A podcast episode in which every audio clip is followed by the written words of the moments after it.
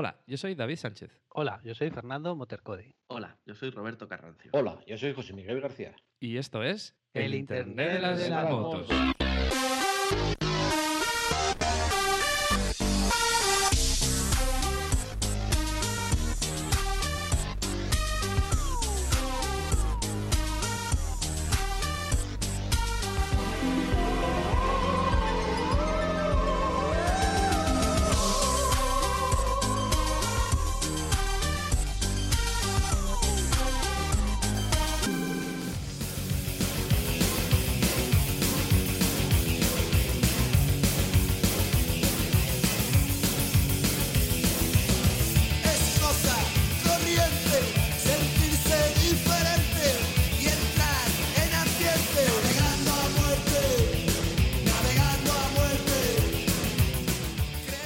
Buenas amigos del Internet de las Motos. Aquí estamos otra vez con, con un programa, con un podcast especial hoy de- de- dedicado a, a- Bueno, espera, antes de deciros a qué está dedicado voy a presentaros a quien tengo por aquí. Eh, que tengo por aquí a dos, a dos viejos ya conocidos del Internet de las Motos. Eh, Roberto Carrancio, muy buenas, ¿cómo estás? Hola, ¿qué tal? Bien. Y Josemi, ¿cómo andas? Bien, bien, bien. ¿Qué tal estamos por ahí? Bien, bien, bien. ¿Cómo va el verano? Las vacaciones. A veces caliente, a veces frío. Esto es, lo que toca. Muy bien. Aquí frío, aquí frío, así que veniros para acá si queréis. Pero bueno, no vamos a empezar a hablar del tiempo. decía, decía yo que, que era un programa un poco especial porque no estamos haciendo un consultorio friki, pero lo que vamos a hacer es eh, hablar de un modelo o de una marca concreta de GPS. Eh, además tenemos, tenemos diferentes experiencias con ellos en los, las tres, los tres que estamos aquí. Así que va a ser interesante. Eh, vamos a hablar de, TomTom. Y, vamos a contar cosas, eh, pues vamos a hablar desde el propio cacharro, eh, de los, dos cacharros que tenemos. Roberto va a ser nuestro... hemos- antes hemos hablado del concepto de patito de goma, que lo podemos explicar ahora, que se usa en, informática. Roberto, cuéntanos tú lo que es lo del patito de goma. Sí, bueno, el patito de goma, por lo que yo tengo entendido, nace de, de un libro de programación y, y viene a ser eso, eh, alguien que no tiene ni idea de lo que estás hablando, pero que tú al explicarle, pues te surgen las ideas. Y básicamente Exacto. es mi caso. O sea, yo he venido aquí a que me contéis las bondades del GPS y a, y a que me arruinéis para en cuanto cobre. ya me habréis liado. a que- a que te lo me habréis liado y ya tendré que comprarme uno. vale, eh, em, eh, Josemi, tú sí que tienes un GPS, ¿no? Un TomTom. Eh, sí, te especifico ahora mismo tengo el TomTom 500, aunque he pasado Sí. en toda mi vida por varios TomTom. El, primero era el de la PDA antigua que había que poner el GPS aparte, o sea que llevo con TomTom como programa unos cuantos añicos. Sí, sí, sí. Ah, bueno, estamos hablando todo el rato de TomTom Rider. Porque vamos, nos vamos a centrar en el TomTom Rider, que es, que es para motos, aunque toda la parte de software y de aplicación, si no me equivoco, es, es la misma para... No, no, no, no es diferente en cuanto al TomTom iDrive y demás, es lo mismo para, para Rider y para el resto. Eh, bueno, eh, José me decía que él tiene el TomTom 500, ¿no? Y yo tengo el TomTom 40, que es una versión más, más pequeña, eh, más reducida, más vieja. No es que hayan Ahora hecho José me cua- va a hacer algún... no han hecho algún comentario. 460 entre medios, ¿eh? eso ya te lo digo yo. No, no, no. No tan, no tan vieja como, como para eso. Entonces, entonces nada, si, si, si queréis empezamos lo primero hablando del, del propio cacharro, ¿no? Del, del propio, del propio TomTom. Eh, este es el primero que yo tengo, pero Josemi, tú has tenido otros, ¿no? Antes del, del 500. Eh, específico como Raider para moto tuve el anterior, es que no recuerdo si era el 1 o el 2, porque es que la verdad, eh, hace unos añicos de eso, creo que eran por el 2000, 2000 algo. No, aguantó, aguantó, aguantó bastante tiempo. Sí, son porque duros. son duros, o sea, se me han caído, se me han mojado, Sí, sí. les he hecho, vamos a hacer una cuna que sea distinta a la original, y lo taladras, cosas así, luego lo cierras, pero son, aguantan, aguantan lo que, lo que les eches. Y la pantalla, verdaderamente, para la luminosidad que daba, aguantó también bastante tiempo, no me puedo quejar de falta de luminosidad. ¿Y lo cambiaste por qué? Eh, lo- ¿Se estropeó o por, No, por anticuado? Hubo un momento en mi vida que tenía 500 euros y dije, ¿dónde me gasto 500 euros que no, que, que no va a volver a pasar en la vida? Y yo, igual es hora de jubilar el viejo y me compro un nuevo. ¿En, Y- quién, en quién puedo yo invertir estos 500 euros? Pues Sí. Tom ¿no? ¿Quién, va a coger mi dinero mejor que un belga? Ah, perdón, perdón, perdón. Bueno, yo no soy belga, ¿eh? No soy belga. Estoy infiltrado solo. vamos, a preguntarle a Roberto, que si no, no, no va a participar mucho, si no, si no le, le damos un poco de- Le pinchamos un poco. Y tú, Roberto, tú no te has comprado un tontón, pero ¿es por porque tienes otro GPS, porque usas el móvil o, o Yo porque... sí, normalmente uso el móvil. Aparte en la moto me gusta perderme también y descubrir sitios nuevos. Entonces cuando tengo prisa pongo el móvil y cuando no tengo prisa me voy perdiendo. Pero vamos, Para perderse una- no es incompatible, ¿eh? Para perderse el GPS va divino también. No, no. Es de hecho, ayuda bastante a veces. ayuda a perderse, ¿no? Es una cosa que siempre he tenido en mente y, y que terminaré haciendo. Y más después de hoy, seguro. No, no sé si esperarme a que, a que hablemos también un día de Garmin y ya tomar la decisión. Sí, bueno, la, la idea es, es- iba, iba a hacer ahora un, un- un disclaimer, ¿no?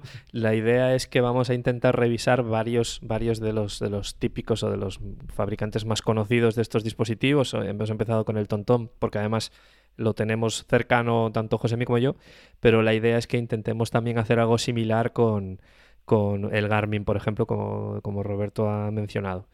Em, lo que pasa que, bueno, será seguramente para, para el, para el siguiente. Veremos a ver cómo, cómo nos apañamos para eso. Pero bueno, vamos a centrarnos primero en el, en el, en el TomTom.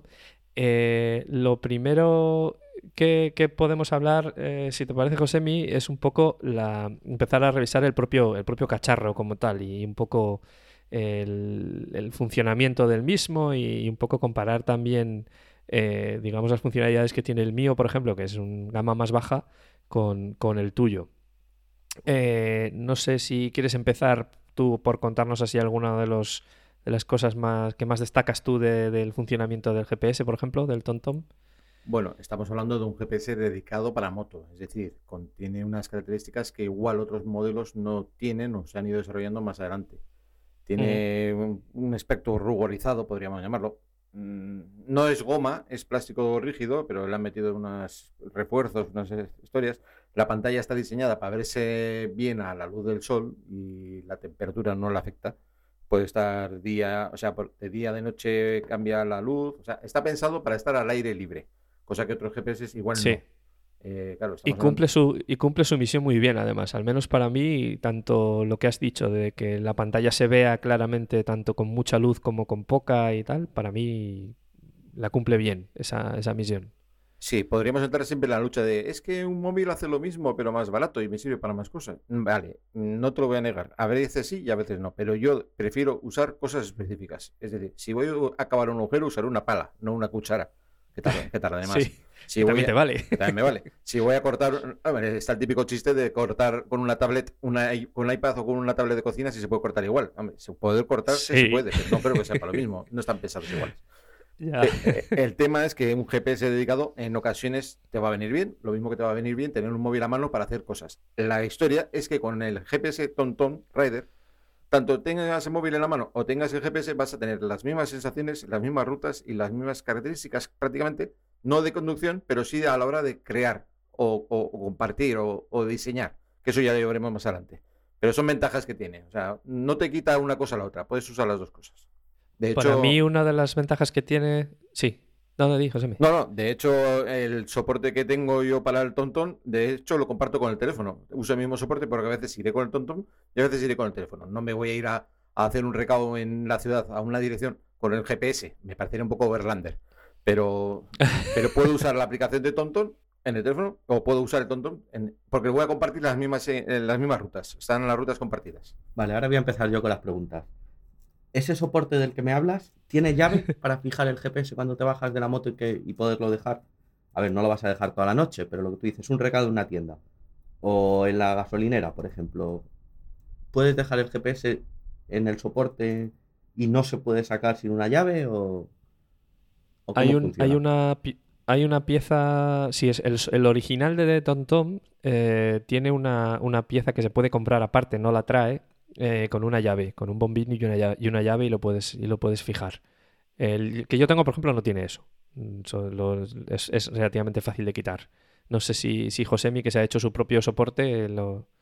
Lo tengo, no, es, no está, está comprado en TomTom. Lo que pasa es que tener la precaución también de eh, dónde lo estás amarrando. Pues si lo amarras en un soporte tipo bola RAM, eh, que no te lo puedan soltar, la palomilla. O sea, la historia es tú puedes tener muy condenado el Claro. GPS, pero a ver cómo lo has Claro. soltado. Entonces sí que es añadir, que hay que añadir la lengüeta que bloquea la, la salida del tontón, que va con llave, que se la venden, a, hay que añadir a un, sistema de, de- de bloqueo. Bueno, no es bloqueo en sí, es un multivuelta. eh, no tienes dónde amarrar más que con una llave especial para el soporte donde amarras el soporte del GPS. O sea, hay que tener la precaución de tener los dos sistemas de seguridad. Claro. Tú puedes bloquearlo mucho, pero se- es probable que alguno se te lleve tu GPS con su sistema de seguridad incluido. Por el mismo precio. Sí. Sí, exacto. Va. Eh, ¿te- ¿Respondes a tu pregunta, Roberto? Sí, yo creo que sí. yo creo que sí.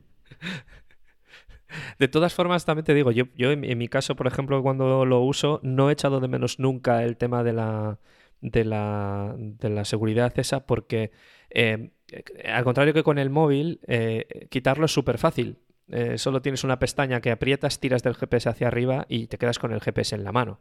No tienes que desenchufar cables, no tienes que des- desenganchar nada. Es un, es un socket en el que metes el, el chisme, hace clic y para quitarlo es lo mismo. Y el mi- Entonces, cuando yo me paro en un bar, eh, eh, no hago- ah, es lo único que hago. eh, hacer el clic, sacarlo hacia arriba y ya Yo está. reconozco que ese soporte es una delicia. Ya te digo que lo he puesto incluso en el móvil porque tanto la función de giro de 90 o 180 como el tema del soltar con, un sola- con una sola mano haciendo apoyo es lo mejor que he visto quitando eh, soportes tipo RAM, tipo Core Look. Eh, todo ese tipo de soportes los he quitado para poner el, el suyo de, de tonto, que me costó no, eh, sí. relativamente poco porque lo compré en segunda mano, pero no es barato, pero si puedes agenciarte uno, un segundo soporte, te sirve para muchas cosas. Y que lo habéis pasado muy de pasada, incluye cargador. Entonces el propio soporte va conectado Sí, a la batería de la claro. moto. O Eso es. en tu caso al CAN Bus, entiendo. Incluye Eh, alimentación. Sí, en, en mi caso va conectado, bueno, sí, al Cambus, al, al adaptador que trae, trae la moto. Y entonces el GPS enciende cuando enciendes la moto. Al dar el contacto enciende solo el GPS. Se despierta, más que se enciende. Eh, sí, se despierta. Sí. Tiene una batería que lo mantiene activo durante todo el tiempo que tú quieras. De Eso hecho, es. cuando quitas la llave y él te reconoce que no tiene alimentación, te dice, ¿quieres, se va a apagar la pantalla? Eh, ¿Estás seguro? Le puedes decir que no y se te quedará encendido. La batería, te digo, que dura horas. No he, cua- no he conseguido todavía que se apague. No he hecho... no degrada mucho yo- con el tiempo. no lo- No, de hecho, de hecho en, mi, en el- mi caso, en mi caso, por ejemplo, el, el GPS lo puedes o bien apagar del todo, aprietas el botón apagar y le das a apagar, o bien suspender, como una especie de suspender, eh, como en los, en los ordenadores. Que el GPS se queda encendido, pero la pantalla está apagada y está como reducido el, el- el, digamos, el consumo que hace de batería.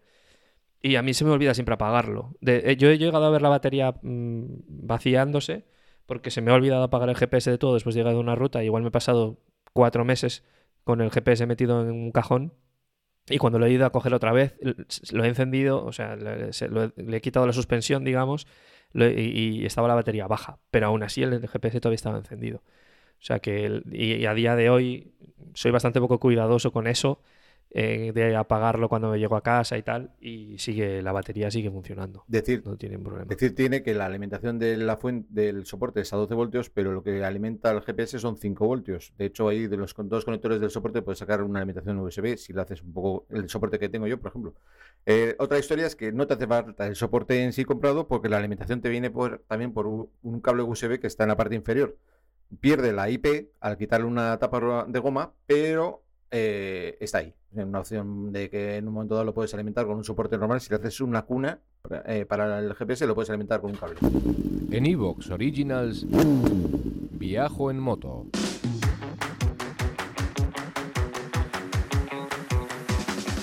Un podcast de viajes, de aventura, de lugares lejanos o no tanto, y de grandes viajeros o no tan grandes. Hola estimada chavalería, aquí comienza Viajo en Moto, el programa de los viajes en moto.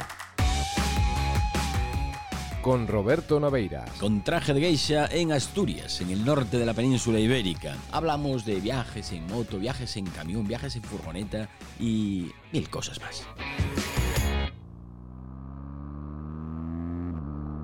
Viajoenmoto.com Eh, bueno, pues ya tenemos el GPS colocado en la moto, el, el soporte instalado eh, y, y empezamos a jugar con el cacharro en sí. Eh, Hablam- Hablamos un poco de funcionalidades que tiene el dispositivo, Josemi, que, que- que te gustaría destacar.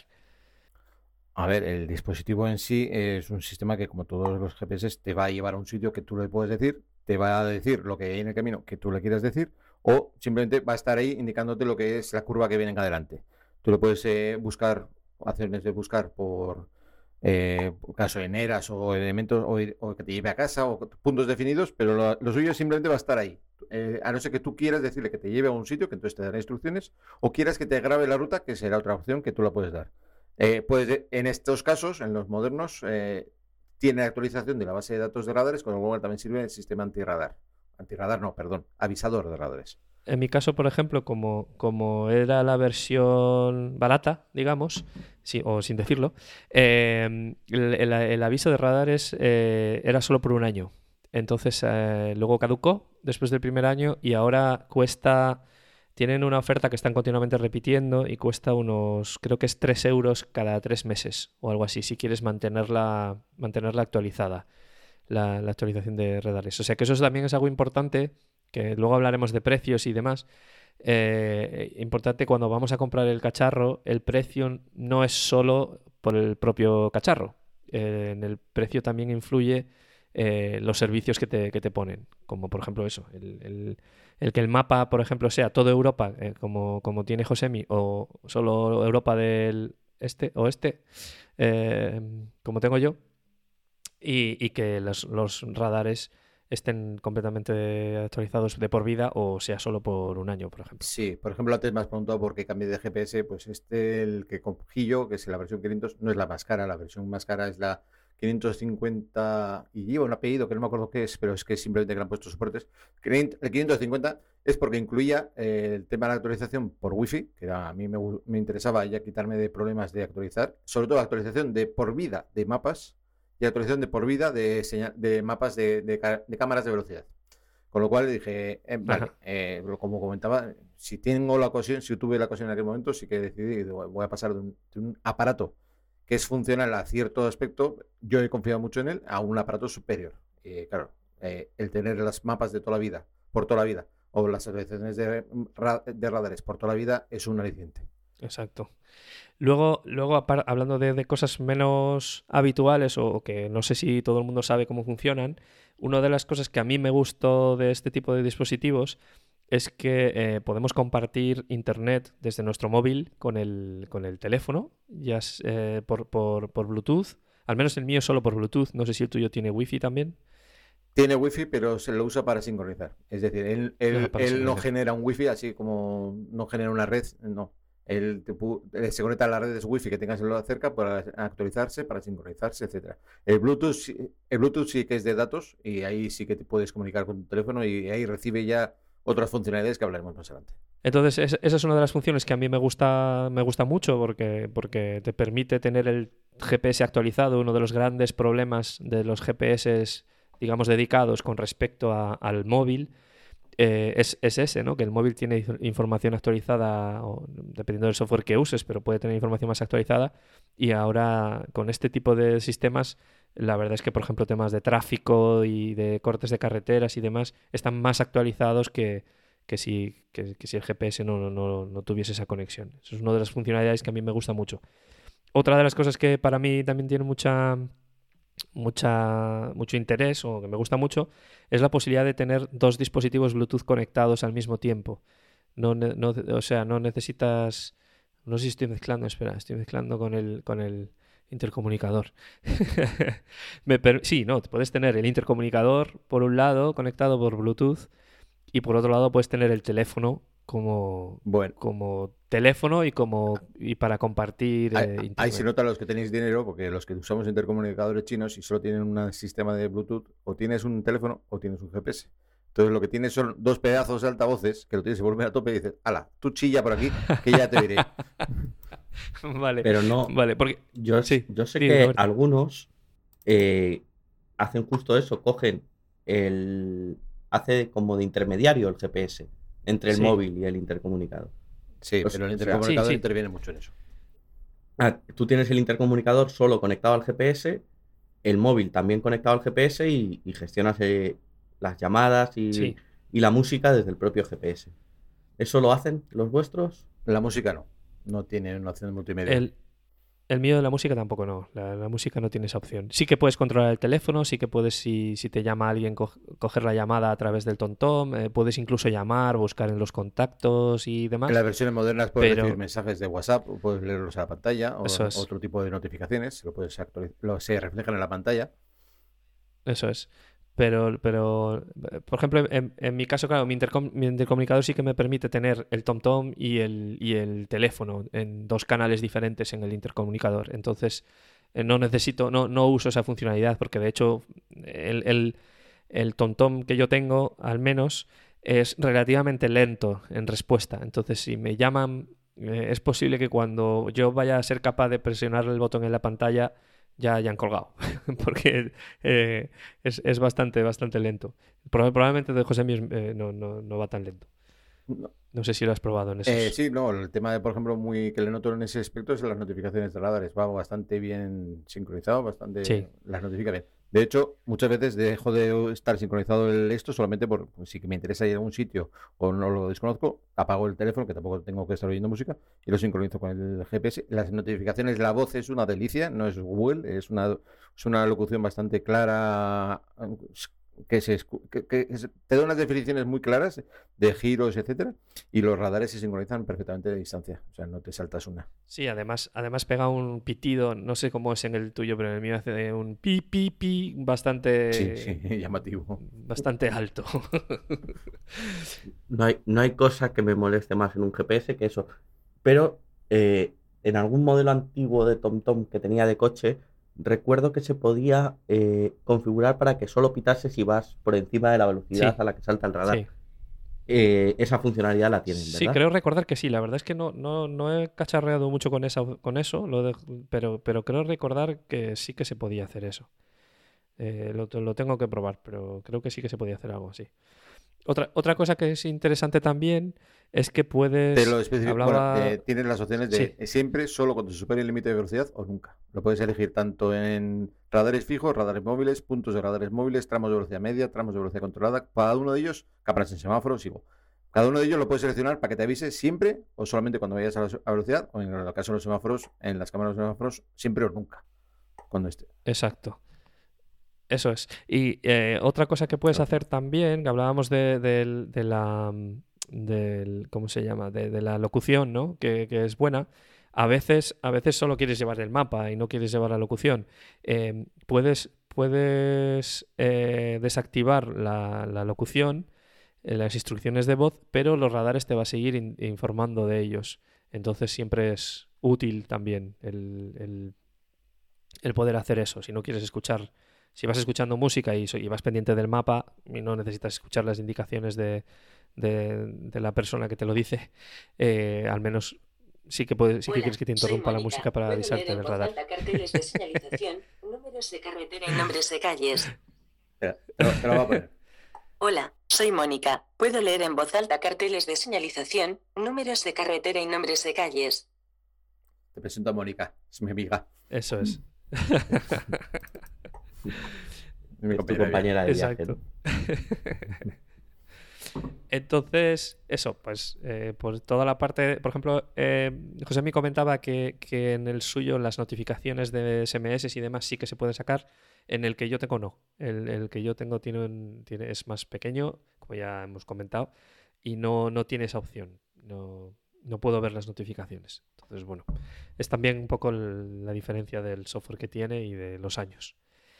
Em, ¿Más cosas que, que se nos ocurra, Josemi, del, del propio cacharro o pasamos ya a hablar de, de rutas? ¿Qué, Eh, qué te el tamaño, etcétera, supongo que eso estará, ya estará más que sabido, eh, manejable con una mano, tiene acceso por tarjetas SD para poder manejar mejor los radares, para si no tienes un ordenador a mano o quieres cambiarlo sin soltarlo de la moto, lo tienes no sé, por, por poner, lo tienes con tarjeta SD. Eh, no tiene toma de auriculares ni hace falta, ya te digo que chilla bastante. Eh, no sé, eh, más cosas sobre el propio aparato en sí. Tiene, tiene la funcionalidad de, grabar las rutas eh, y, de hecho también tiene un sitio donde, donde consultar luego tus estadísticas de viaje. Puedes, puedes resetear tus estadísticas de viaje y, te muestra te muestra, por ejemplo, la distancia que has recorrido en todo el tiempo desde que tienes el, el TomTom. Puedes, como digo, eh, resetearlo cuando inicias un viaje y te demuestra lo que, lo que, lo que has hecho durante ese viaje desde que lo reseteaste y también te saca lo que has hecho hoy. Eh, lo que no he probado nunca, que creo que se puede, es a, es a exportar esta información. No sé si se puede exportar esta información y utilizarla. La información de mi viaje no. La- no lo he probado. Como dices, tampoco lo he mirado en la, a través de la web. Supongo que he conectado por cable y es. No, sería una opción de Lo mirarlo más tarde. Sí, igual, igual conectado por cable se puede acceder a los, a los tracks que ha guardado. Eh, por los tracks seguro, porque es la forma que utilizo yo normalmente para trasvasar grandes GPS o. Aunque lo puedo hacer por wifi, pero muchas veces no me interesa. Eh, lo lo tengo Ajá. aquí conectado por cable, se alimenta al mismo tiempo, no tengo que andar historia. Eh, pero sí que es cierto que, que esa opción no la había contemplado. Sí que el GPX y, y los OV, OV2, que son los POIs, esos van por, por tarjeta y se los traga. Pero bueno. Una, una cosa eh, que, que estaba viendo ahora con, Bueno, estamos los dos aquí jugando con el cacharro en la mano y, viendo, y viendo las diferentes opciones. Eh, una, una cosa que también que es importante cuando compramos el, cacharro para lo que luego vamos a ver de, sincronizar rutas y demás, es que tenemos que configurar en el dispositivo nuestra cuenta de servicios de TomTom. Para, para poder, eh, al menos en este, para poder recibir las rutas, para poder tener la parte de, información que se recibe, ¿no? Pues hay que, hay que conectar el MyDrive y abrir la sesión desde el propio dispositivo, desde el propio, desde el propio GPS. Em, y otra cosa que quería destacar, hablábamos al principio, o decía Josemi, que tiene las, las típicas funcionalidades, ¿no? Aparte de, pues eso, navegar a cierta, buscar una dirección, crearte una ruta y demás. Hay una cosa que luego veremos cuando hablemos de las rutas que se pueden planificar, que se puede hacer desde el GPS, que es que se puede planificar una ruta emocionante. Aparte de una ruta normal, se puede planificar una ruta emocionante. Luego, cuando veamos las rutas, la planificación de rutas, veremos que, que eso que se puede hacer en la web se puede hacer también desde el propio cacharro. Perdona que te corrija, pero es excitante. Ah, es excitante. excitante. Siempre me ha gustado esa palabra. Pues, pues eh, en el mío, como es una versión de- más No, barata. no, me refiero al está- MyDrive, ¿eh? es- En el MyDrive los tra- Ah, en el MyDrive es es excitante. Ah, vale, vale, vale. Siempre me ha gustado. Digo, voy a hacer una te- ruta excitante. Exacto. En- en el- es verdad, es verdad. Pues en el, tele, en, el, en, el, en el dispositivo se llama emocionante. Eh, Son más calmados. Como ya estás en la moto, supone, ya estás con el cacharro ahí y dicen, bueno, bueno, no vamos a, no vamos a pasarnos. Ahí, bueno, que- te puede ver a la, la señora que va detrás. Dice, este se va a excitar con lo que yo te diga. Mónica. bueno, y aparte, pues eso, puedes grabar lo típico de dónde está tu casa, dónde está el trabajo y, y tienes tus lugares favoritos y demás que puedes navegar rápidamente seleccionándolos en el, en el cacharro. Eh, pues no tengo ninguna cosa más así que contar del cacharro. No sé si tú, Josemi, tienes algo más que añadir o Roberto que preguntar. Mm, No, yo ya os he interrumpido bastante. No, hombre, para eso estás. Sí, sí. No, de momento no. Ahora cuando lleguemos a las rutas que se pone más Vale, interesante. yo, yo sí que quiero añadir que al menos el que yo tengo, una vez más, eh, eh, tiene su- sus años ya y la sensación que me da es que se ha ido ralentizando con el paso del tiempo. Que a medida que los mapas se van actualizando y que el propio software del cacharro se, se ha ido actualizando, eh, pues, pues a veces tarda en, en- pasar de un menú a otro. Luego cuando estás navegando, en general funciona bien, pero lo que es, eh, pues eso, abrir el menú, calcular tu ruta, que empiece y tal, en general eh, eh, va relativamente lento a veces. Y algu- alguna vez se le ha ido la pinza yendo andando, eh, que se, porque se, me rein- se reinicia, pero muchas, muy pocas veces, vamos. Eh, por, por decir también lo malo, al menos en mi caso. No sé si José tiene la misma experiencia. o- Eh, sí, eh, de hecho, una esta semana, no, hace tres semanas, me hice una pirula de que iba grabando mi ruta y de repente se reinició y perdí la ruta grabada. Se lo agradezco mucho. Vaya. Coincidió con la entrada en Andorra, con lo cual no sé si achacarlo a algún conflicto entre el teléfono con los datos Bluetooth y le mando uno, no sé Ajá. lo que pasó. Pero me hizo la pirula de no grabarme la ruta hasta que me di cuenta y luego puse a volver a grabar, pero me perdí la mitad de la ruta. Eh, en, en su beneficio le dejo la, la- la dignidad de que con el guante va basta- que eso no lo hemos hablado, que, que Sí, se nos ha olvidado que con los guantes tienen las opciones de ajustarse enseguida, pero va de cine. No he visto un teléfono que me haga lo mismo Sí. con un guante, aunque sea táctil. No, estoy totalmente de acuerdo. En la pantalla Sea el teclado, funciona con los guantes. Sean los ajustes, sea introducir una dirección. No he Sí. visto mejor cosa que lo que se puede hacer con esto. Sí, sí, incluso con. Claro, supongo que además, eh, al estar diseñado para, para manejarse con guantes, tanto el teclado como los botones serán un poco más grandes de lo normal. Sí. de- en comparación con el modelo de, de coche, No, por ejemplo. no sé cómo son los del modelo de coche, la verdad, pero es verdad que, que, de hecho incluso a veces me atrevería a decir que el teclado es un poco molesto, porque claro, ocupa mucha parte de la pantalla para precisamente, como dices, tener unas teclas suficientemente grandes como para utilizarlas en, con, con guantes. Y, y hay, hay veces que, por ejemplo, estás buscando un, un punto de interés, un POI, y entonces solo pones dos o tres letras y tienes que hacer, digamos, scroll hacia abajo, ¿no? Para buscar en la lista que que te Puedes, está puedes encontrando. ocultar el teclado y luego volver a salvar. claro. pero- Tienes que ocultar el teclado, buscar en la lista, si no has encontrado, volver a abrir el teclado y teclear algo más. Y de- entonces, a veces es quizás demasiado, eh, demasiado grande, pero claro, eh, eh, eh, con el tamaño de pantalla que tiene y para que sea utilizable con guantes, pues eh, tiene su sentido también, ¿no? Pero sí, sí que es bastante grande. Y los menús también. En, cada, en cada menú, cuando intentas ir al menú, tienes tres opciones eh, que dividen la pantalla más o menos en tres. Eh, o sea que es, es relativamente. Es, es fácil, ¿no? De, de- de encontrar, de, de tocar con el, con el guante.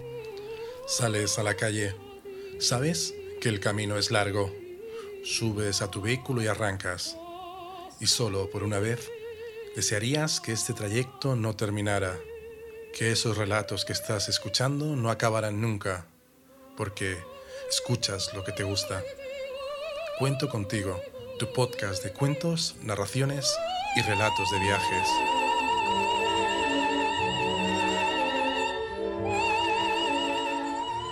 Pues nada, si queréis pasamos ya al tema de, rutas y de, cómo hacerlas y lo que muchas veces es más complicado, cómo las pasamos al, propio cacharro.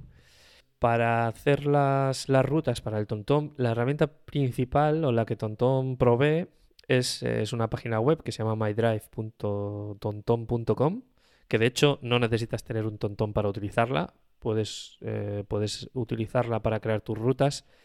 Eh, lo único que, la única pega es que no tiene la opción hasta ahora que yo había visto de exportar la ruta que has hecho a GPX o a cualquier formato. Eh, no puedes importar archivos, pero no puedes exportarlos. Entonces, bueno, eso es más, eso es más complicado.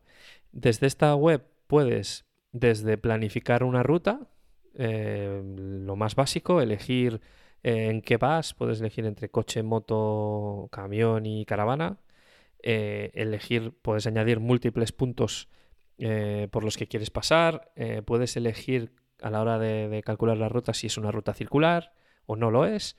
Y puedes también eh, agregar una serie de criterios, ¿no? Los más sencillos, que es para evitar cosas en plan de, de autopistas, ferries, muy útil el de ferries, por cierto, que en Escocia, gracias al TomTom, nos comimos tres entradas a ferry que no queríamos coger, porque me olvidé de hacer esto, de, chequear los ferries aquí, en, en el planificar ruta.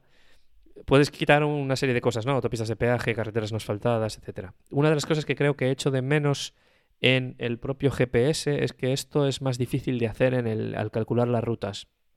Es una configuración general y no específica de una ruta. Entonces, si tú vas al TomTom y le dices iniciar, o sea, planificar ruta de A a B, si quieres evitar autopistas o no, tienes que irte a la configuración general del TomTom y, y quitarlo para todas las rutas y luego calcular tu ruta.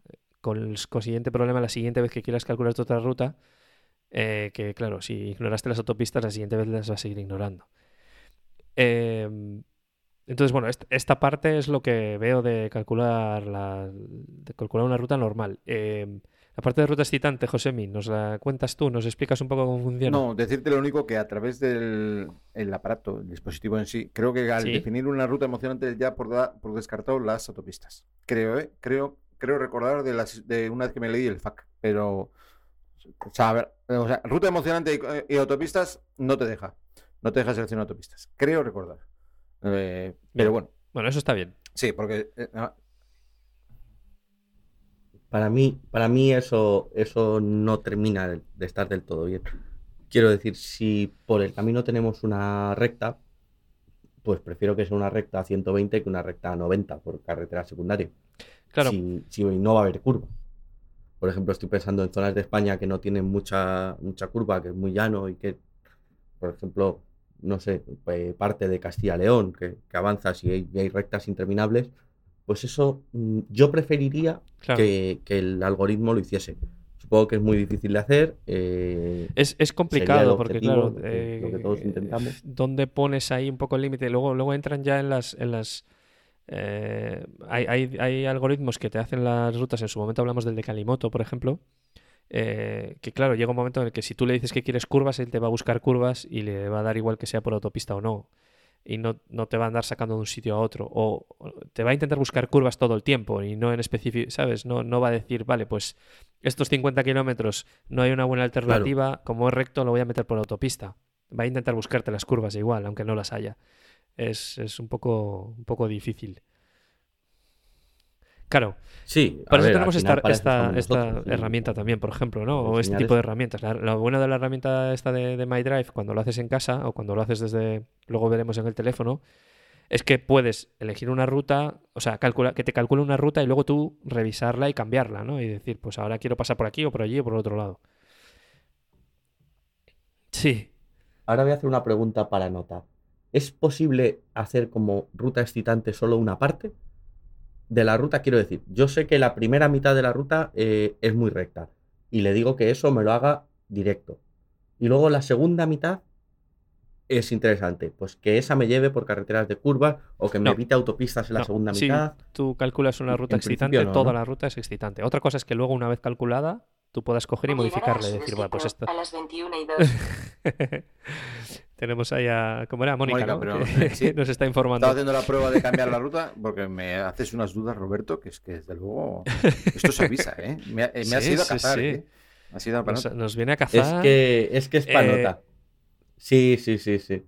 Solo conozco, solo conozco una, una aplicación para diseñar rutas que lo haga, ¿eh? Ah, Es la sí. alemana, la de Curvirger, Curvirger o... Sí, y solo en la versión de pago. Y esa sí Ajá. que te permite elegir el tipo de ruta entre cuatro, entre cuatro opciones y por, en la versión de pago por tramo. En la versión gratuita sí que es, en lo que elijas es para toda la ruta.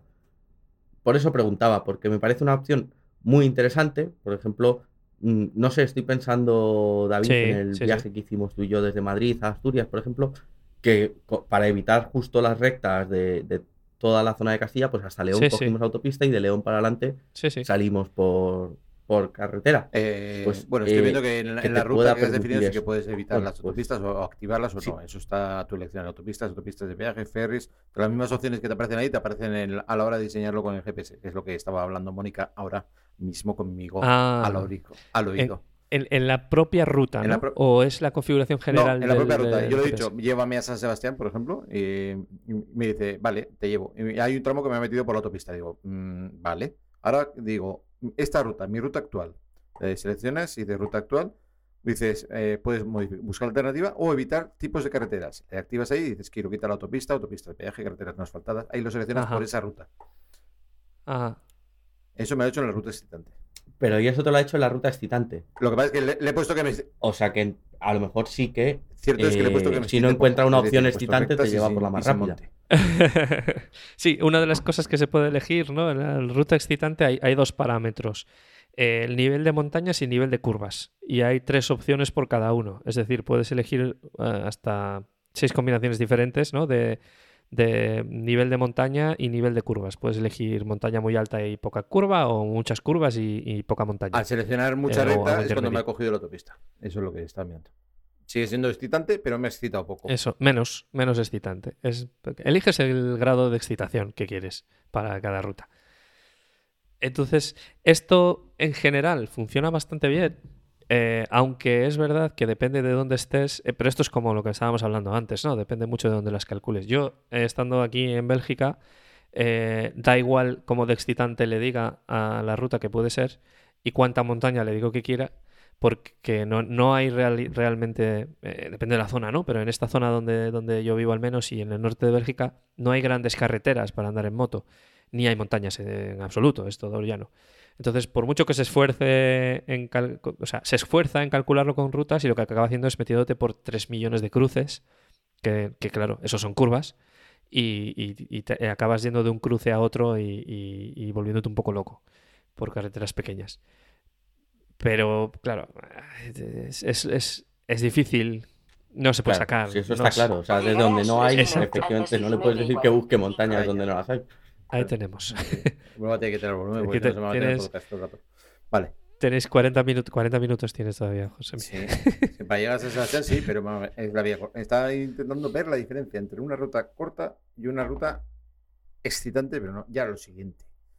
Un poco para hacerte una idea. Eso es. Si, si- si seguimos con, con eso, con lo que podemos aquí hacer en la, en la web, eh, pues, pues hay, hay eh, aparte de crear una ruta y, y- o sea, una vez creamos una ruta o elegimos eh, por dónde queremos ir y ponemos los diferentes puntos y queremos que nos lo calcule, etcétera, etcétera, eh, tenemos la, la- la opción también de guardar esa ruta como, como una ruta propia.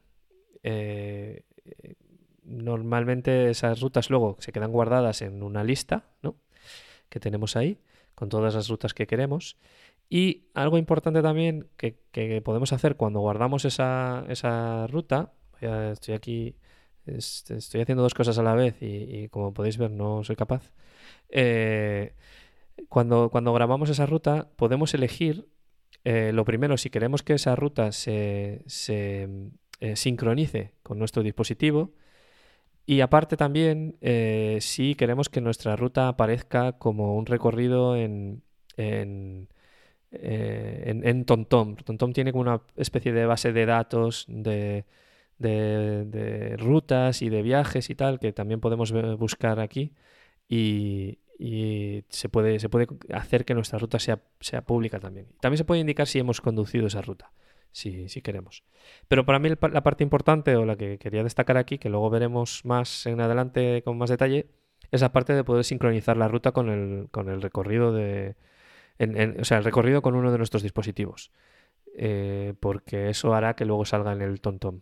Y también es importante el nombre que le demos porque luego será más fácil buscarlo en el dispositivo eh, que no es tan cómodo como es aquí en el ordenador. Eh, no sé, Josemi, ¿qué más cosas puedes añadir tú o quieres añadir a esta parte? Eh, bueno, no sé si vas a hablar ahora de los road trips que le llama o, o de incluso del ajuste que tiene el, el- bueno, ajuste no, perdón, el acuerdo que supongo que tendrá con TripAdvisor en la hora de definir hoteles o- o sitios que ver o sitios donde comer. Eso no sé si lo has comentado o lo vas a comentar más tarde. No lo he comentado, pero adelante. Eh, Está relacionado. Bueno, eh, por otro lado, antes de nada, perdona, Roberto, te iba a decir, eh, por ejemplo, para que te hagas una idea de cambio de ruta, la ruta más rápida que hay desde mi por casa, por así decirlo, hasta San Sebastián, son 50 minutos, ¿vale? ¿De acuerdo?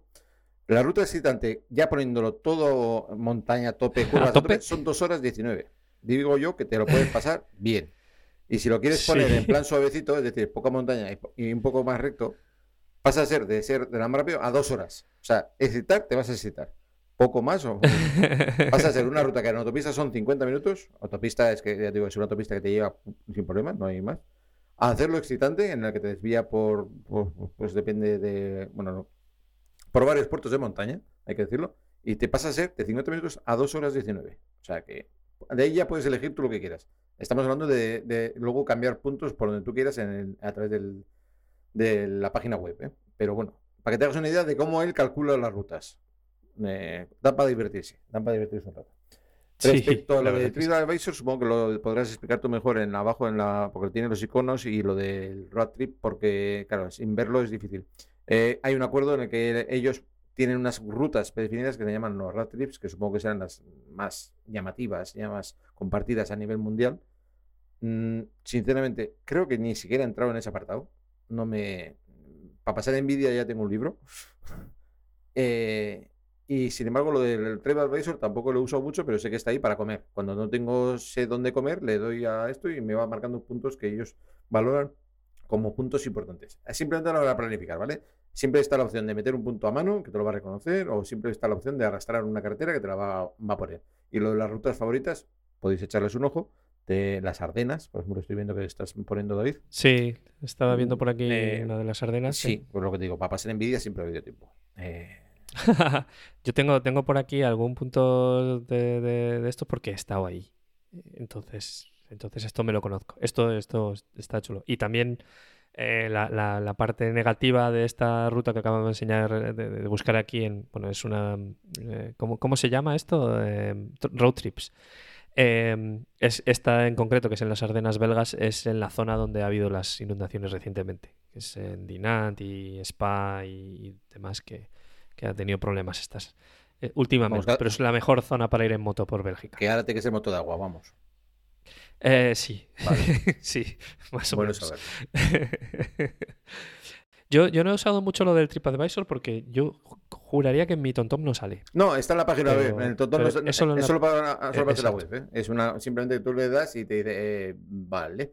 Eh, espera, que te voy a buscar unos sitios muy bonitos. En la regla, bueno, pues te va buscando, marcando puntos que en el trío de Visor están bien valorados, Ajá. sin más. Simplemente que no. Por, por si no sabes una zona desconocida, lo tienes ahí como ayuda rápida. Serían POIs que tuvieras, tú te puedes descargar prácticamente todo tipo de POIs. Pero en este caso, estos han descargado los suyos que tendrán un acuerdo eh, de dormir, ver y comer. Siempre está la opción de bares moteros o de la opción de lugares con encanto o yo qué sé. Eh, Roberto, no sé si tienes alguna pregunta sobre esto. No, no más de las No. que ya has hecho. vale. vale. Eh, estamos, estamos hablando principalmente de cómo, de cómo hacer esto en, en el ordenador, pero tenemos también la opción de hacerlo en el móvil. Tenemos una app en el móvil eh, para hacer más o menos lo mismo que podemos hacer en el ordenador.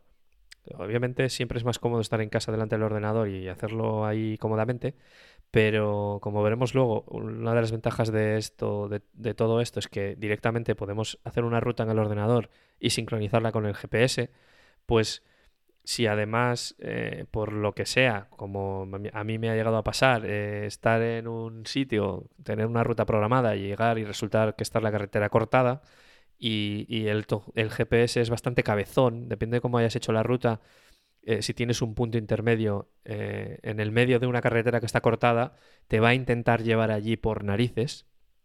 Eh, siempre puedes en el, el navegador también decirle que no quieres hacer una parte de la ruta, o sea, podrías, puedes hacerlo a mano, pero si lo que quieres es ver la ruta completa y volver a calcular y buscar otros sitios y tal, en el móvil hay una aplicación que se llama MyDrive EU, em, que es de TomTom y que es básicamente la versión app, la versión de móvil de, de la web que, que estábamos, de la que estábamos hablando, de la, del MyDrive. Desde ahí, pues te logueas con el mismo usuario eh, en el que te has logueado en el teléfono, o, sea, perdón, en el, en el TomTom o en el, en el ordenador. Tienes acceso a todas tus, tus rutas, puedes editarlas, puedes calcular rutas nuevas, eh, añadir favoritos, etcétera, etcétera. Eh, en general funciona relativamente bien, eh, aunque algunas veces yo he tenido problemas con la app que se me queda en Android, se me queda colgada y tengo que cerrarla y volver a abrirla porque no me saca las rutas, por ejemplo, que ya tengo creadas y cosas así. Pero bueno, en general funciona bastante bien y es, y es cómodo el, el hecho de poder jugar con el teléfono, pues yo qué sé, te paras, eh, te paras a- en un bar y buscas la, la otra ruta y, lo calculas con el teléfono y lo mandas al GPS. Eh, yo he tenido problemas con los nombres de las rutas. Si edito una ruta, a veces el GPS no, no la actualiza y tengo que borrar la original, o sea, renombrarla y entonces ya me aparece. Mm, algunas veces he tenido, luego hablamos de la sincronización, pero algunos problemillas de sincronización sí que he tenido. Josemi, tú no sé si tienes alguna experiencia con esto. Soy más uso- eh, partidario de usar el mismo dispositivo para evitarme el engorro. Aunque si luego se va a hacer solo al sincronizar por Bluetooth, se va a sin- a sincronizar todo. Pero lo que tengo que hacer lo hago en- directamente. Me paro en el arcén, eh, pulso, eh, marco, le digo que me lleve. No, no, no me suelo complicar con la aplicación. Con el ordenador sí, porque Ajá. te pilla más cómodo sentado que haciendo y lo ves mejor. Con la aplicación no le doy tanto uso. Porque y en lo que puedas hacer en la aplicación prácticamente lo vas a poder hacer con el dispositivo. Eh, vas a hacerlo directamente, vas a evitar eh, eso, conflictos a la hora de renombrarlo, etcétera, o etcétera. Entonces, eh, soy más partidario de usar el, el dispositivo. Buscas, eh, buscas alternativas, que lo tienes como opción, buscas eh, otro punto y luego ya lo volverás a marcar. Solo, me- no sé, el uso general que suelo darle al GPS suele ser marcar rutas individuales, no una general. Por eso no- que, que se Ujú. modifique una ruta o no se modifique no me va a afectar tanto. El mismo, de hecho, cuando con la sincronización te va a detectar que hay una carretera cruzada, muy probablemente que te mande por otro lado. porque hora de sincronizar, sincroniza accesos cortados. Eh, entonces Sí. tienes que insistirle. Y a base de insistir, la otra opción es decirle ignorarlo, tú tiras y ya él reconducirá cuando quiera. Eh, uno de los casos en los que yo le he utilizado bastante esto, eh, bueno, he, he hablado del móvil, pero en, en la tablet también, lo, también tienes la app también para tanto para iPad como para Android. Em, cuando me he ido, por ejemplo, a un viaje largo, como por ejemplo cuando fui a Italia, tenía la mayoría de las rutas preguardadas ya en ya prehechas, digamos, en el, en la, en el TomTom Ni- My Drive. Las hice en casa cómodamente con las recomendaciones de, de Fernando Motercode y de un montón de gente que me había dicho por dónde, a dónde ir. Pero luego cuando estás allí, llegas al sitio, pues puede pasar, como nos pasó, por ejemplo, en, eh, que no pudimos subir al Estelvio porque había alerta de, de- de nieve, eh, de, de avalancha. Pues claro, en el mismo hotel, sin un ordenador, en lugar de ponerme a jugar con el GPS, pues me puse a jugar con la tablet, que tiene una pantalla un poco más grande, y cambié la ruta ahí y calculé otra ruta desde ahí. Pues bueno, es, una, es otra opción, ¿no? De, que, que también puede, podemos hacer y que funciona relativamente bien. Para mí me parece resulta cómodo. Decir que A mí se me ocurre lo típico que paras en un bar y el paisano que conoce la zona te recomienda, ah, ¿vas a ir por aquí? No, pues deberías ir por aquí. Y poder añadir eso, pues es interesante la opción de la aplicación móvil. claro. Sí, sobre, sobre todo si has dejado el, si te has dejado el dispositivo en, el- en la, en la moto, si, si no lo tienes contigo, porque como dice Josemi, todo eso lo podrías hacer también en el propio TomTom. Podrías ir a la pantalla ahí y cambiar la ruta y lo podrías hacer también ahí. O sea que bueno, es, un, es una comodidad, para a mí me resulta una comodidad. Decir tiene que como lo que es la web, por así decirlo, es una aplicación en- en- en nube de cualquier sincronización con cualquier o sea, ordenador que te presten o uno, con, con que inicias una Sí. sesión eh, oculta, por ejemplo, y luego te logueas con tu esto, lo, lo modificarías igual. O sea, eso no, También. no te Sí, sí, obliga a llevar claro, un claro. ordenador tuyo para, porque es tu No. aplicación con tus rutas ahí grabadas. No, cierto es, exacto. Incluso, incluso no necesitarías ni instalarte la aplicación en el móvil. Si abres la web, aunque funciona regular la web en móvil, pero también podrías eh, directamente usar la web en el móvil sin, o en la tablet sin bajarte la aplicación. Correcto. Abriendo la página web. Eh, vale, no sé si hay alguna opción más que queramos haber- hablar de aquí, de, de- tanto de cálculo de rutas y tal, con la propia aplicación de. de, Si quieres eh, mostrar, ahora que lo tienes ahí, eh, si segmentos pintorescos es como la aplicación que te, de la guía Michelin que te va marcando rutas verdes, esta te marca Ajá. rutas verdes eh, para moto. Eh, o, o por lo menos que tiene cierto encanto. Eh, Para, para los que no estéis viendo la pantalla, que es que estamos aquí compartiendo la pantalla para, para darnos indicaciones, hay, una, hay una opción en los, en los ajustes de- del TomTom My Drive donde podemos elegir segmentos pintorescos. Y esto dice literalmente que son, eh, que son para que explores las rutas más pintorescas a tu alrededor y disfrutes de vistas impresionantes. Son segmentos pintorescos que se muestran en el mapa como líneas verdes. Y solo tienes que arrastrar la ruta por ese segmento para, pues eso, darle un toque más pintoresco a tu conducción. Esto- dice. esto cuando lo descubrí, lo descubrí que lo habían copiado de la guía Michelin, porque la guía Michelin creo que lo lleva haciendo Ajá. bastante tiempo. Además, tiene el mismo color verde, les habrá gustado. Igual es un acuerdo, pero, eh, eh, pero está bien. Está gracioso porque sitios que no conoces, lo marcas, y, "Eh, ¿y esto verde qué será? Lo puedes ampliar, lo puedes ver, etc. Eh, Sí, como sí. desventaja es que el mapa que usa es el TomTom. No tienes visión satélite, no tienes la, por, por así decirlo, la versión como por ejemplo de OpenStreetMaps, que tienes unos conos que te van marcando posi- eh, sitios mm, pintorescos. Sí. Pero bueno, eh, como al final esto es un GPX, luego lo puedes convertir en otro lado. Esa es una de las ventajas que yo le veo, que el mapa no tienes vista satelital. No puedes ver lo que está, sino Sí. lo que te reflejan en un, en un mapa. Estamos discutiendo porque nos llevamos mal. Siempre con la indiferencia, no sé por qué será. Vivo con la esperanza según pasando el tiempo.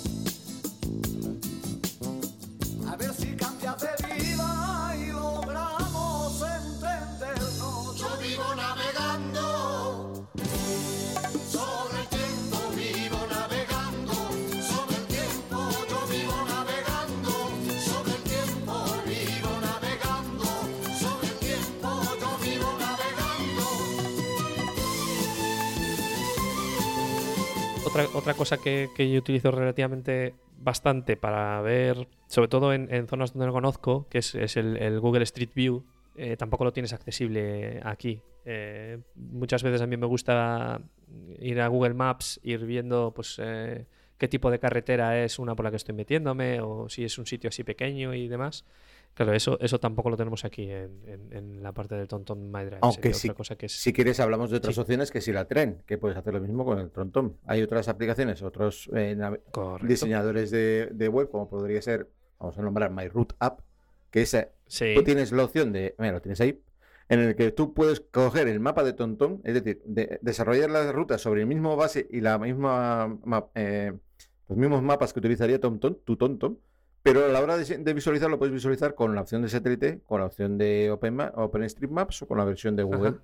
con lo cual estás mezclando lo mejor de los dos mundos. Eh, es una novedad que tienes que en la versión Gold, la transferencia directa, pero siempre te puedes exportar. Y el tema de visualizar, tengo dudas, creo si también es de versión Gold, tú me lo puedes sacar ahora. Sí, Tontón es Gold. Sí, vale. exacto. Solamente si eres es Tontón. Gold. Pero puedes diseñar los mapas sobre los mismos mapas que gestiona TomTom. Con lo cual te estás evitando luego conversiones, etcétera. Eh, la ventaja de esto es que luego a, tu derecha podrás cambiar la capa, a la derecha de lo que tenías, y ahí puedes decirle si quieres ver la capa satelital o con capas híbridas o qué tipo de capas. Que también son Tienes, unas en la tienes versión, la de Michelin, bueno, tienes un montón, ¿no? en la versión Google Gold Maps, tienes eh, muchas, en la versión libre Eso tienes es. el sal limitado. Eso como todo, sin pagas, Eso es. el mundo es un campo de... Es una maravilla. de- te iba a decir de nabos, pero me va a callar. bueno, de, de My App, eh, a mí me gustaría hacer un, especial también. O sea que, bueno, es, es una buena alternativa en general. Una cosa que no hemos comentado de, la aplicación de TomTom My Drive es que te permite importar GPX. Eh, entonces, si tenemos una aplicación, eh, algo que yo también he hecho en, en su, en su momento, utilizar Kalimoto, por ejemplo, eh, eh, para hacerme una, una ruta divertida o excitante, como le gusta decir a Josemi, Mm. eh, eh, usar Kalimoto para planificar tu ruta o, o Curvirger, como, como Roberto estabas diciendo antes, exportar el GPX y luego importarlo en el TomTom. Y, y así, y así tener la ruta aquí. Eh, no es, hay, hay que tener cuidado con la exportación, porque dependiendo cómo lo hagamos, eh, nos va a salir mejor o peor en el TomTom luego. Eh, José, mi antes comentabas que había, había algo que había que hacer específico, ¿no? Al exportar el GPS, el GPX. Más que específico es que hay que tener cuidado. Si tú estás usando un mapa que no es el que usa TomTom, a la hora de convertirlo, TomTom va a decir que esa carretera para él no consta y te lo va a reorientar. Con lo cual, si, Claro. si usas la versión de pago, es el- eh, si vas a usar un TomTom, usa los mapas TomTom. Es, Claro. es, es de cajón, o sea, no tienes que ir más lejos. Eh, Eso- es que sí, luego, si usas- si usas una conversión para cualquier cosa, una vez que te haya convertido, échale un ojo porque me he encontrado Sí. bastantes mm, cosas raras. Pero sea el, eh, sea el dispositivo que sea, incluso en el móvil, para convertir a SIGIC, para convertir a otras aplicaciones que he utilizado, siempre que ha habido una conversión por medio de KLM a, eh, a, a- a SIGIC, etcétera, siempre que ha habido una conversión, siempre ha habido un Cisco. O sea, a- o te Sí. pones a dar vueltas o una carretera que no existe, o etcétera. Exacto. Eh, Exacto. Sí, a- a- yo también he visto, lo que pasa que no sé de dónde era el, cuál era el origen, no sé si era la de Kalimoto, que me crea dos rutas distintas el, el TomTom My Drive. Una que tiene absolutamente todos los puntos y, y otra que tiene eh, la ruta solo. Eh, entonces, eso también hay que tener luego cuidado cuando importemos la ruta y, y veamos que, que, pues que, que es, que es la, la que queremos seguir, porque por ejemplo, si importamos la que, la que tiene un montón de, puntos, el, tontón va a intentar llevarnos por todos y cada uno de los puntos como puntos de paso. Entonces, eh, es- eso es complicado. Mira, en este caso, por ejemplo, he probado a importar una que, que me ha mandado Roberto, que, que es de mototurismo, de, creo que ha sido Roberto, ¿no? Quien me la ha mandado esta. Y lo he hecho bastante bien. Eh, he hecho la, ruta y, no, ha tenido problema y solo he hecho una. Pero dependiendo de quién nos genere el GPX, tenemos que tener cuidado y, revisar bien, como decía José Mí, la ruta luego para, para ver qué pasa por donde queremos y que no nos la lía, no nos la lía parada. Otra cosa cómoda también de hacerlo en la web, eh, no sé si habéis oído hablar de los POIs, es la importación de POIs. Al fin de cuentas, en el mismo dispositivo con el móvil también se podría hacer, creo, sobre todo con el dispositivo, eh, pero el tema del navegador es una gozada. Es importar y ahí lo traga todo, lo ves todo, etcétera. Esos serían en mis lugares, serían los POIs que podrías eh, definir como archivos varios, Yo, por ejemplo, tengo el de varias moteros, gasolinas de Repsol, que me gustan, o las de GLP de toda España. Sí. La tienes definidas y tú solamente tienes que decirle buscar un PI de estos en la cercanía donde estás, etcétera. La importación es muy cómoda, eh, solamente tienes que tener la, la, la- solo tiene la pega de que son archivos OVD, V2, perdón, OV2, sí, V2. No, V2, no sí. importa GPX, que podrían solo V, solo su formato, pero siempre hay conversores en línea que te pueden hacer esta labor. Eso para los POIs. Para la ruta sí que importa GPX. Sí, para la ruta GPX, pero para los POIs, Eso es. OV2. Para los POIs solo V2. Otra preguntita. A la hora de navegar, eh, como yo os he dicho, yo navego con el móvil y cuando genero una ruta con, con varios puntos en, en Google Maps, eh, cuando llegas a un punto, antes de, de dejar tirar al siguiente, te obliga a darle la pantalla a continuar. ¿Cómo gestiona eso?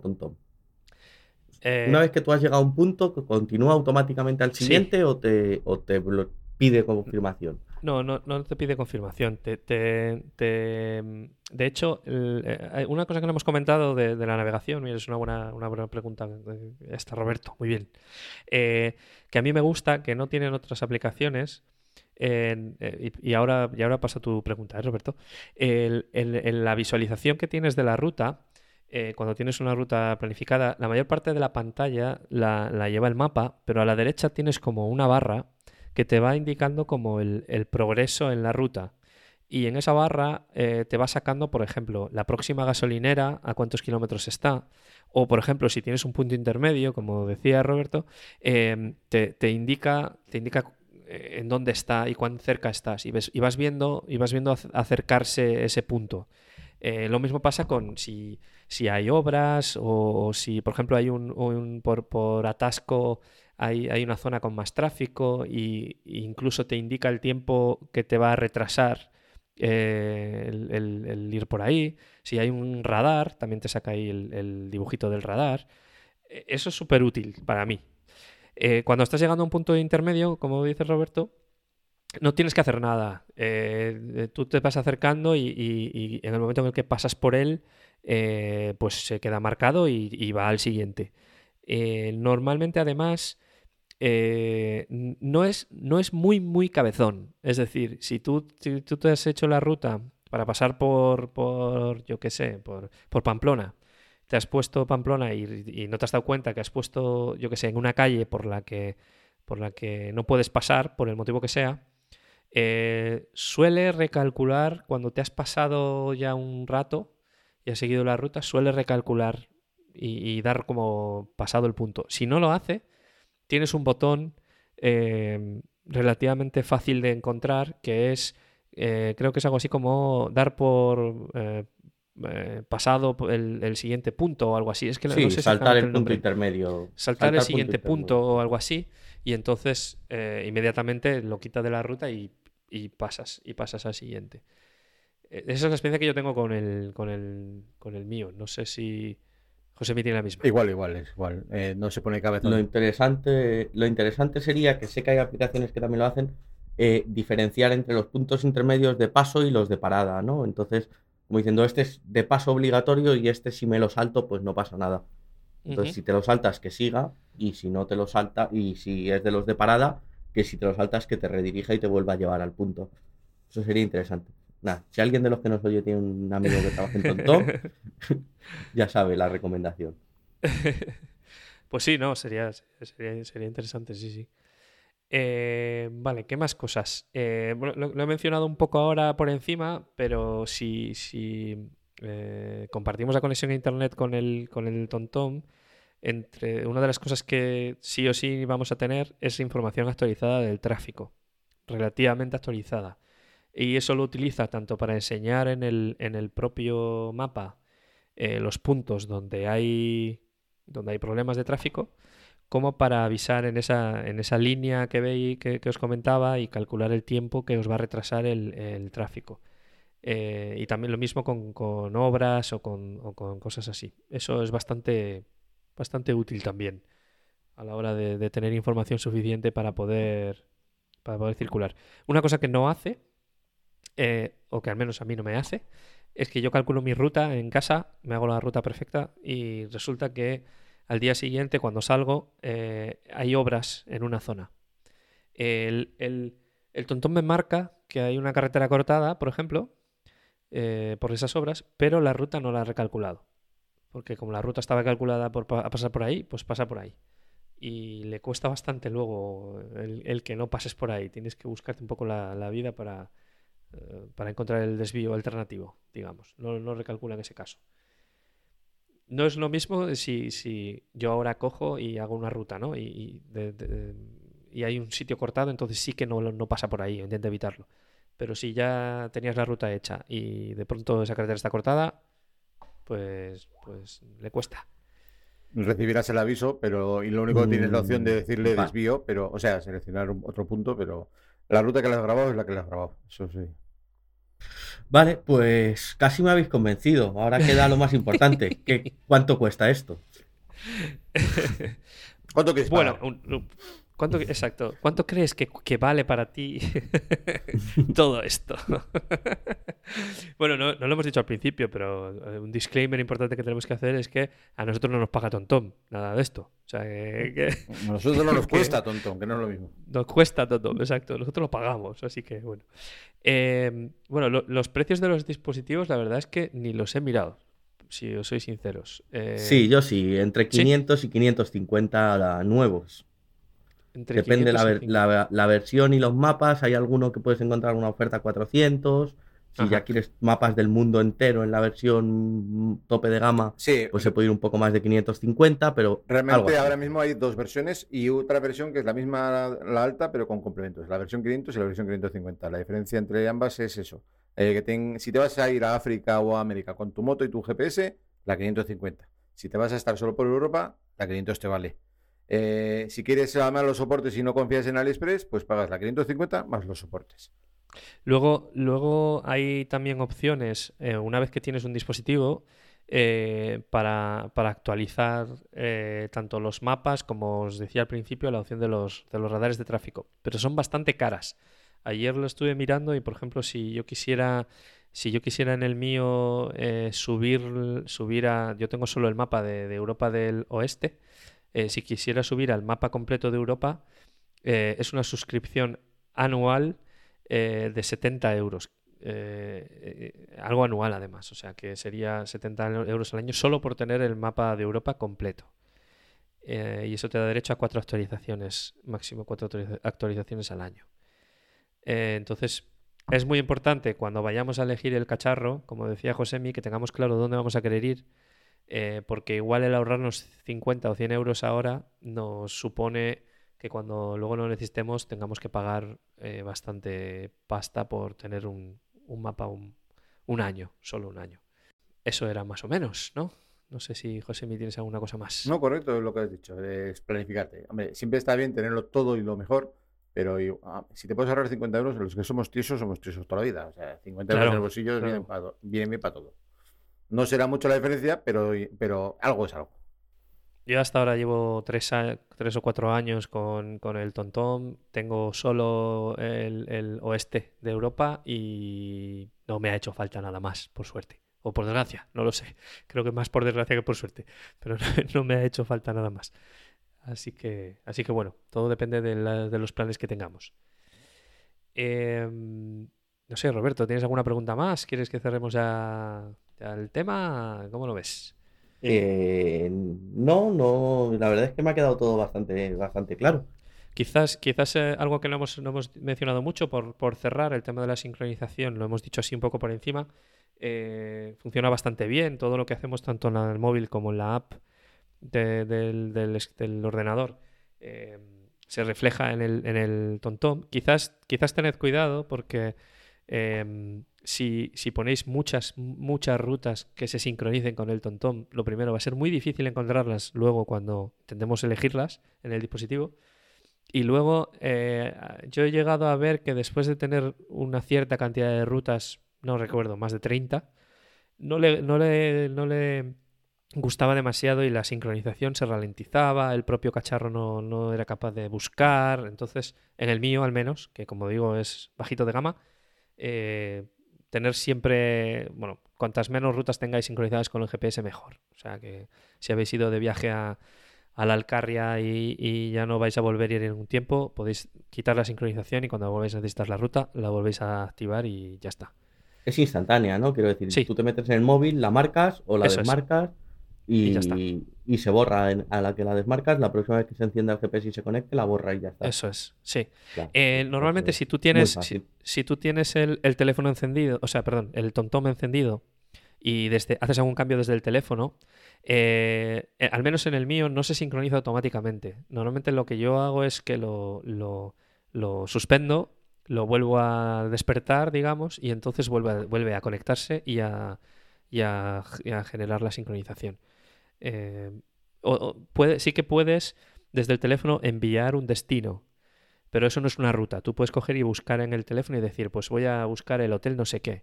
Le digo, enviar al dispositivo. Y entonces eso sí que automáticamente se manda al navegador y el navegador te dice, hemos recibido un nuevo destino. Y, y te, y te lleva ahí. Perfecto, perfecto. No sé si me queda algo más en el tintero, Josemi. No, no, tienes toda la razón. El tema del, de cuanto ma- mayor higiene, por así decirlo, en el- las rutas tengas, para lograr localizarlas en un momento dado es lo ideal. Es cuantos menos tengas sincronizadas. Luego en, el- en la página web las que quieras, pero sincronizadas las que menos tengas, simplemente por el hecho de salud, de buscarlas en una pantalla, en una moto, en un arcén, te va a costar medio, me- medio minuto o te va a costar una hora buscar, el- como me acuerdo el nombre que Eso le había es. puesto. Y la- Exacto, exacto. Eso es importante también, acordarse del nombre que le ponemos. Porque, claro, no, no siempre es tan claro como lo has puesto. Eh, y luego la hora de sincronizar, eh, eh, tanto por Bluetooth, Wi-Fi si lo tiene, o por cable, el- lo ideal es el Bluetooth porque es, va casi instantáneo. O sea que no, no- eso no hay problema. No son rutas muy pesadas, no son cosas muy grandes. Muy bien. Eh, pues, pues yo creo que, que podemos cerrar aquí el capítulo Tontom, si os parece. Y, nada, eh, seguiremos investigando ahora tema Garmin, a ver si podemos hacer algo parecido a, lo, a lo que hemos hecho con el Tontom, pero para Garmin. Tenemos que buscar a alguien que tenga uno. Admitimos patrocinadores. Admitimos patrocinadores, colaboradores, o sea, y esto, lo, esto lo decimos, esto, esto si lo decimos en serio. uno, yo lo pruebo encantado. Más allá de los patrocinadores, que por supuesto, si se quiere. No, pero sí que si algún, si algún oyente tiene un, un Garmin y tiene experiencia con él o, o con, con la aplicación también y quiere ayudarnos a, a contar cosas sobre él, pues que, que se ponga en contacto con nosotros, tanto por redes sociales como por, o por Telegram, que tenemos el canal del Internet de las Motos, que nos busque por ahí. Y, y vamos, y vamos haciendo una revisión también del Garmin. Eh, pues nada más por mi parte, Josemi, muchas gracias por, por toda la ayuda y toda la información que nos has dado. A ti por invitarme a aguantarme una vez más. un placer, como siempre. Roberto, ha sido un, un muy buen patito de goma, ¿eh? nos has hecho preguntas muy interesantes. No sé si tu curiosidad ha sido saciada o... si- Demasiado, demasiado. demasiado para lo caro que son estos aparatos. Vale. Bueno, espérate, espérate a que hablemos del Garmin, que igual, igual te gusta más ese. Eh, nada, lo mismo para ti. Muchas gracias por, por tu colaboración y por estar siempre ahí. A vosotros. Y nada, a los siguientes, pues eh, os convidamos al siguiente programa que, que veremos a ver cuándo podemos grabar con esto de las vacaciones. Y nada más, gracias también a vosotros por estar ahí escuchándonos y, y nos vemos pronto. Un saludo. Se rassembler un peu avant que le temps prenne. Nos envies et nos voeux, les images, les querelles du passé rancunier ont forgé nos armures, nos cœurs se sont scellés.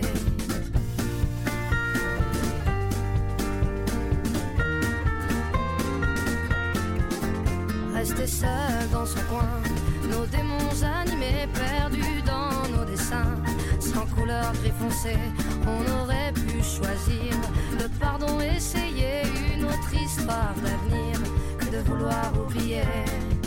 Prenons-nous la main le long de la route, choisissons nos destins, sans plus aucun doute.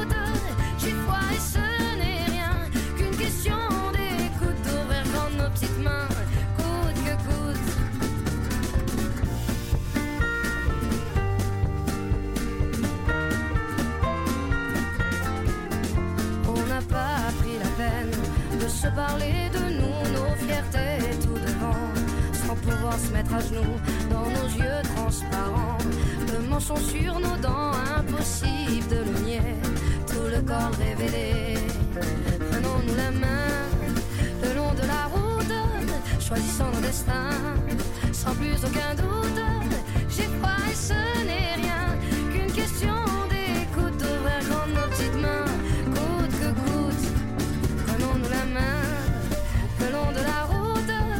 laissez vivre la vie, glisser sans retenir.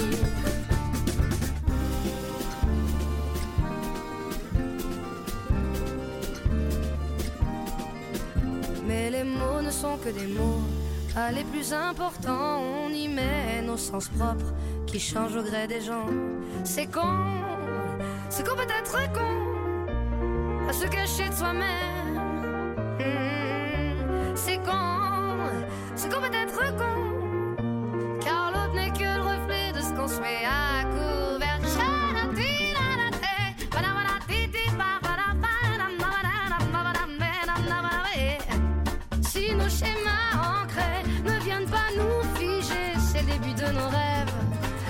À se confirmer.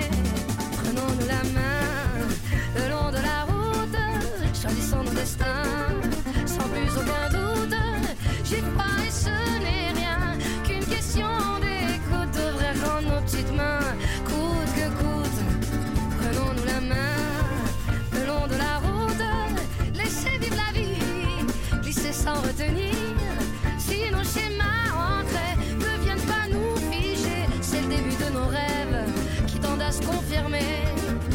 C'est con, c'est qu'on peut être con, à se cacher de soi-même. Hmm, c'est con, c'est qu'on peut être con, car l'autre n'est que le reflet de ce qu'on se met à couvert.